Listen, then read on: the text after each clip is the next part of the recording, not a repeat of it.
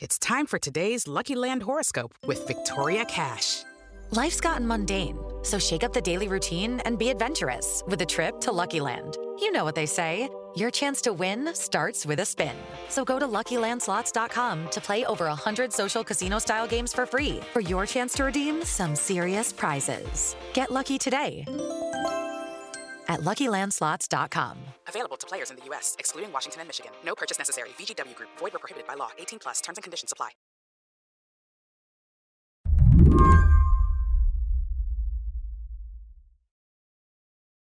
Reuters reporter Micah Rosenberg recently uncovered this letter. It was a little strange. It came from an automobile plant in Alabama, and it was addressed to U.S. consular officials in Mexico. What did the letter say? Well, the letter said that they were very desperate for workers. They said that there had been a shortage of workers in Alabama because of COVID and other, you know, related economic disruptions.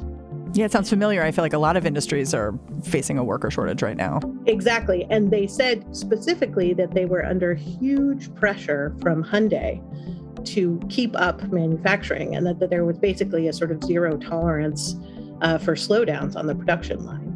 And so, you know, in their own words, they said that they weren't able to find workers locally. And so, because of that, they needed to recruit these workers from Mexico.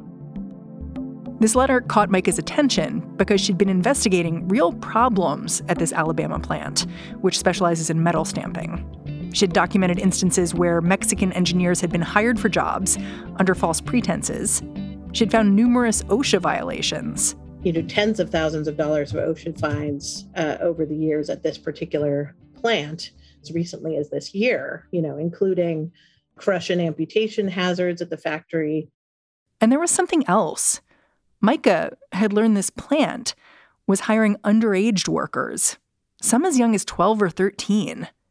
And lots of people knew, including the people working alongside the kids. A lot of times they wouldn't ask necessarily the workers their ages, or if they did ask, you know, they might say that they were older. So the workers kind of knew, but it was a little bit of a don't ask, don't tell situation. Exactly.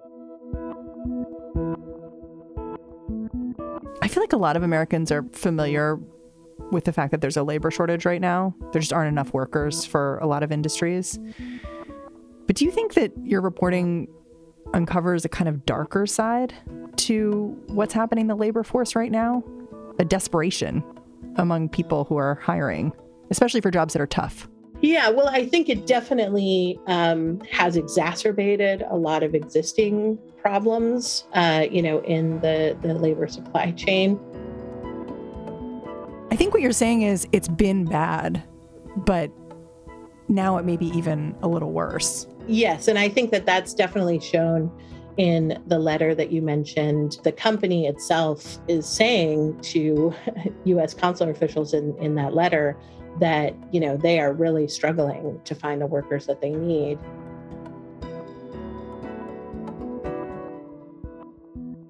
Today on the show, the labor shortage is bad everywhere. But how did this factory reach the point where children got put to work? I'm Mary Harris. You're listening to What Next? Stick around.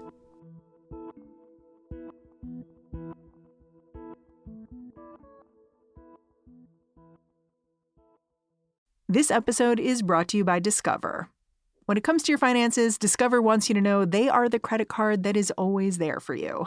With 24 7 US based live customer service, everyone has the option to talk to a real person anytime, day or night. Yep, that means no more waiting for quote normal business hours just to get a hold of someone. We are talking real service from real people whenever you need it.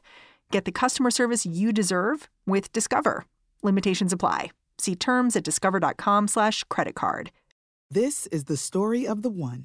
As head of maintenance at a concert hall, he knows the show must always go on. That's why he works behind the scenes, ensuring every light is working, the HVAC is humming and his facility shines. With Grainger's supplies and solutions for every challenge he faces, plus 24 7 customer support, his venue never misses a beat. Call click grainger.com or just stop by. Grainger, for the ones who get it done.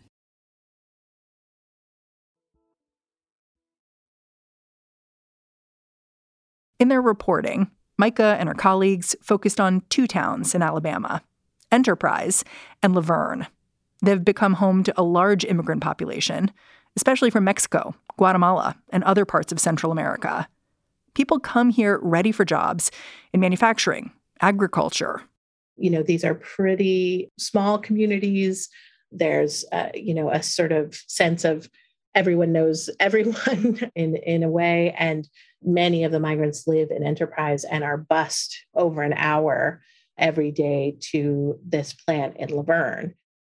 For you, your most recent reporting on a child labor violation, it began with the disappearance of a 13 year old girl. So I'm hoping you can really tell me that story from the beginning. What happened here? So, yeah, so over the course of our reporting, we found out about this 13 uh, year old Guatemalan girl who had gone missing from her home in Enterprise in February. This set off a statewide Amber Alert for missing children, which flashed across phones and on the entire over the entire state, said that she was with an adult man. And, you know, that set off this police uh, manhunt. And it ended up that the police were able to locate the two of them on the very same day that she disappeared. And they had actually crossed state lines into Georgia. The man who was also from Guatemala, he was arrested and later deported. But when we got the police records of the incident, we heard on the calls back and forth between the Alabama and Georgia police who were coordinating the search you know, saying that that the two were actually co-workers and that they had met at work. And you could even hear on the police calls that the the police officers themselves, you know, sounded surprised uh, that she was so young and working. She was 13, but actually at the time the police thought that she was 12. We eventually, you know, through our reporting, discovered that she worked at this smart plant in nearby Luverne, Alabama. The smart plant. That's the name of the auto parts manufacturer. It makes parts for Hyundai's flagship plant in nearby Montgomery. Young teens are prohibited from working in factories like this. It's too dangerous. You know, and then we later learned from the police and the family themselves that her two brothers had also worked there. They were 12 and 15 years old. When you talked to the girl and her family, like a- after all this happened, she was returned. Did she go back to work? No, and you know what we discovered is that this incident sort of set off um, internal, we think, um, alarm bells. Uh, the company, uh, we understand uh, that we learned from sources, sort of quietly um, dismissed a number of underage workers, uh, including the girl and her family. So when my colleague spoke with them, her father said that they were really trying to put this incident behind them. You know, they had enrolled uh, the children in school. What's so interesting to me about this story is that it kind of reveals all of the issues with having kids in the workforce. Like it's dangerous. These kids weren't in school, right? Yeah, they weren't in school. And then in addition to all that, you know, this girl was taken by a coworker because once you're in the workforce, you're kind of in an adult space where people are acting as adult it's just it's it's a danger to have a kid in a workplace in a whole other way that I hadn't even thought of. Yeah, exactly. And I think that this is part of the problem with the whole system is that, you know, if the uh, if the parents potentially are working in these places, you know, they're not um, earning enough money to support themselves and their families, you know, potentially their families back home. They feel compelled to, you know, have their children uh, join them um, in the labor force. And then it is just, you know, sort of a, a chain reaction from there. How does this work? The process of getting a 13 year old a job, especially in manufacturing, they just don't appear to be of age. Some do at that age, but that's pretty rare.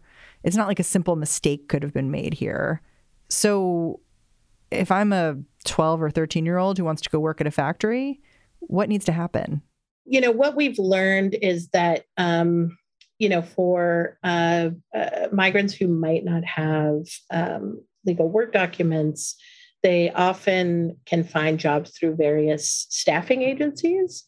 Uh, and you know, from speaking to labor experts and workers themselves, we know that these staffing agencies can often have um, lax hiring practices or make minimal checks when hiring. Staffing agencies sound so neutral for what yeah. they're doing. I mean, I don't know. Like, how is I guess that is the word you would use, but it is it is interesting. Staffing agencies sounds like you're hiring a secretary or something. Yeah, you know, staffing agencies, labor recruiters, you know, sometimes um, eh, there have been cases where, you know, they have um, veered into labor traffickers. You know, there's a broad, broad range, I think, that falls under that umbrella. Um, you know, these types of intermediaries are, are very, very common throughout the United States in, in a bunch of different industries. Uh, they're often used without any problem at all.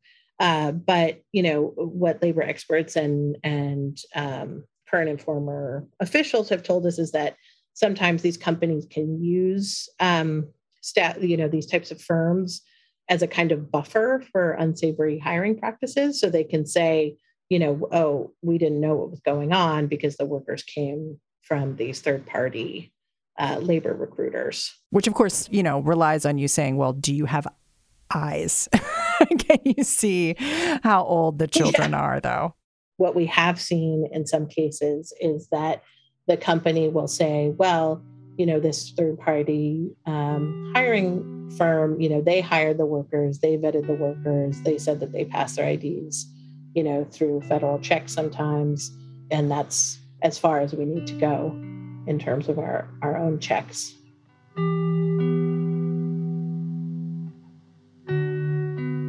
when we come back the smart plant in Luverne alabama it isn't the only place where exploitation happens but it's hard to address without harming the migrants themselves. We'll talk about why.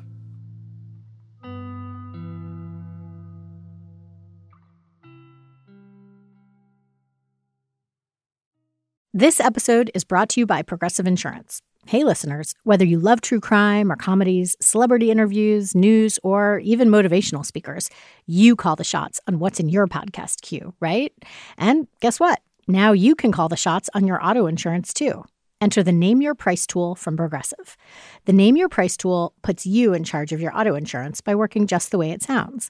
You tell Progressive how much you want to pay for car insurance. Then they'll show you a variety of coverages that fit within your budget, giving you options.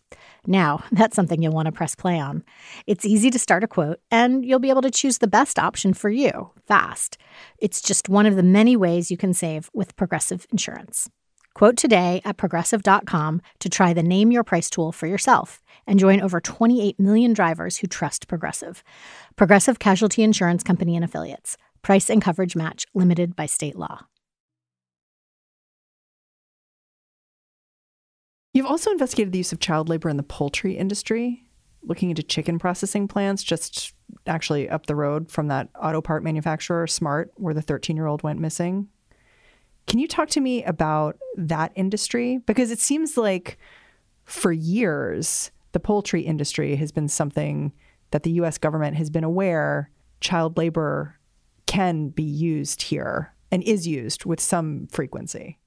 Yeah, well, we first started looking at Enterprise Alabama actually early earlier this year when we learned that US officials had uh, some growing concerns that um, unaccompanied minors who you know had crossed the border alone and usually pass through government shelters and then are released to relatives in the United States, we learned that there was a, a, a larger number than usual being released to this particular town.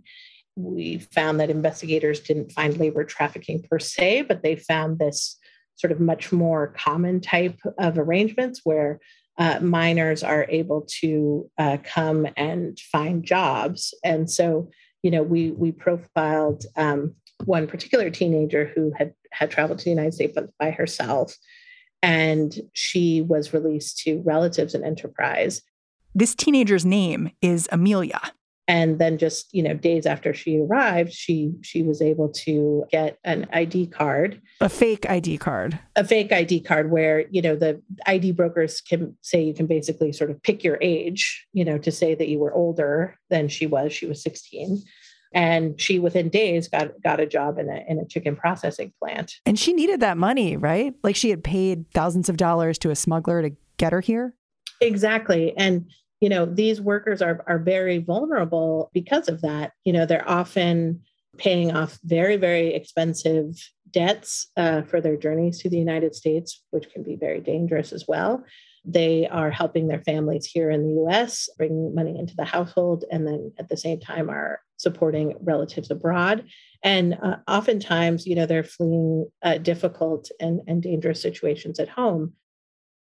Did amelia see any problem with what she was doing, or did it just feel like what she had to do? I think she felt, you know, this this was a very run of the mill thing for for a lot of these workers. I mean, they come here to work. You know, they uh, may have worked in their home countries, um, at, starting from a young age, and um, are, are are really seeing as a as a necessity to help their families um, you know, this is one reason why it's very difficult um, to get uh, workers to speak up about um, problems or conditions at the plant because oftentimes, you know, these jobs are essential for them and there's a real vulnerability. They can sort of be hired or fired at will.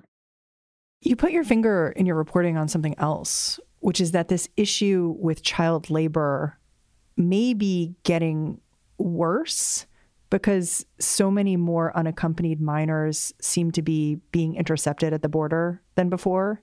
Can you explain that a bit? Yeah, well, there's definitely been a large increase in the number of migrants being arrested at the border. Many, many of them are sort of quickly turned around. There's a policy in place now since the COVID epidemic where, where many people can be expelled. But in the case of unaccompanied minors, the Biden administration exempted them from that particular policy to prevent them from being sent back uh, to danger in Mexico. So, just because of the sort of overall increase of, of migrants, um, there are a lot who are who are getting through. It's interesting because President Biden has said he he wants to stop raiding plants that may be employing migrant workers. I wonder, looking at the situations you've chronicled at auto and poultry plants, like, is there an argument that without doing those kinds of raids or something similar, you're going to not uncover real abuses that are happening too? Like for people who who work in this area, like what do they want to see done at this point to prevent the child labor that you reported on? Yeah, well, you know, and I think in some ways it's the most difficult part of this reporting because, you know, as you said, the Biden administration has said that they do not want to do uh, widespread workplace raids. And they um, have instead said that they want to focus on uh, holding employers accountable uh, who might be uh, violating laws. Um, and in fact, earlier this year, they issued some guidance uh, for migrants who might, um, you know, act as whistleblowers that they can uh, request um, a letter of support to get deferred action, which would mean they would be protected from deportation and you know could potentially get uh, valid work permits. So being a whistleblower could work for you in terms of immigration rather than against. Exactly, and I think that was the intention of these types of rules. The problem is, is that in practice, this is uh, you know very difficult to implement just because you know, first of all, a lot of people might um, not know about these protections or how to access them. You know, they might need the support of nonprofits or immigration lawyers, you know, who might not be, um, you know, very numerous in these uh, isolated areas uh, where some of these factories are. Um, so, you know, on on paper, um, I think advocates have been pleased to see these types of changes uh, in the Biden administration, which is a, a big departure um, from the Trump administration, which very explicitly focused on workplace raids.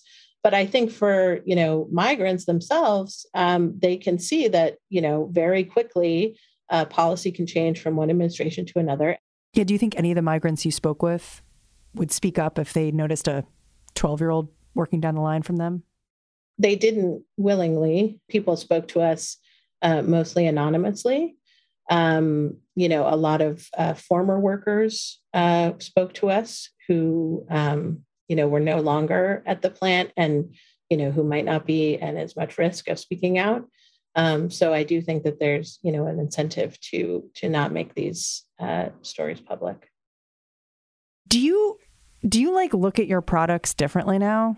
Like chicken, cars. I feel like you've spent a lot of time researching the really awful ways these very common things come to reach the rest of the United States. Do you think about it all differently? Yeah, well, you know, that's an interesting question. And I feel like it sort of goes back to, you know, I started reporting for for Reuters um, many years ago back in in Guatemala. I was based there, um, and in Mexico, I was abroad for seven years. And you know, during my time there, I really saw how a lot of these sort of common day uh, products are made and how they come into the supply chain. And you know, oftentimes they're were children working in the coffee fields, um, picking coffee plants. You know, uh, in some ways, people expect that in the United States, that labor conditions should or would be better um, than they are abroad. But um, I think that this reporting shows that it, you know there's often vulnerabilities for workers and and you know places where they uh, can be in a lot of danger, you know, making everyday goods that we consume sort of without thinking about it.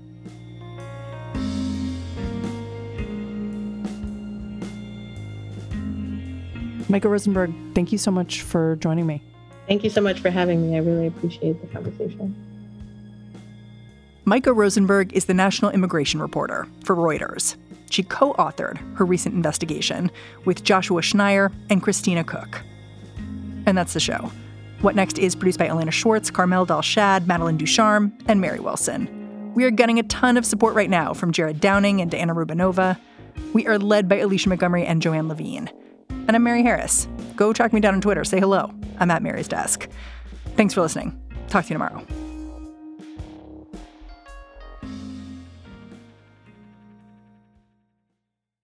Hello, it is Ryan, and we could all use an extra bright spot in our day, couldn't we? Just to make up for things like sitting in traffic, doing the dishes, counting your steps, you know, all the mundane stuff. That is why I'm such a big fan of Chumba Casino. Chumba Casino has all your favorite social casino style games that you can play for free anytime, anywhere with daily bonuses. That should brighten your day a little. Actually, a lot. So sign up now at chumbacasino.com. That's chumbacasino.com. No purchase necessary. Group. Void were prohibited by law. See terms and conditions. 18 plus.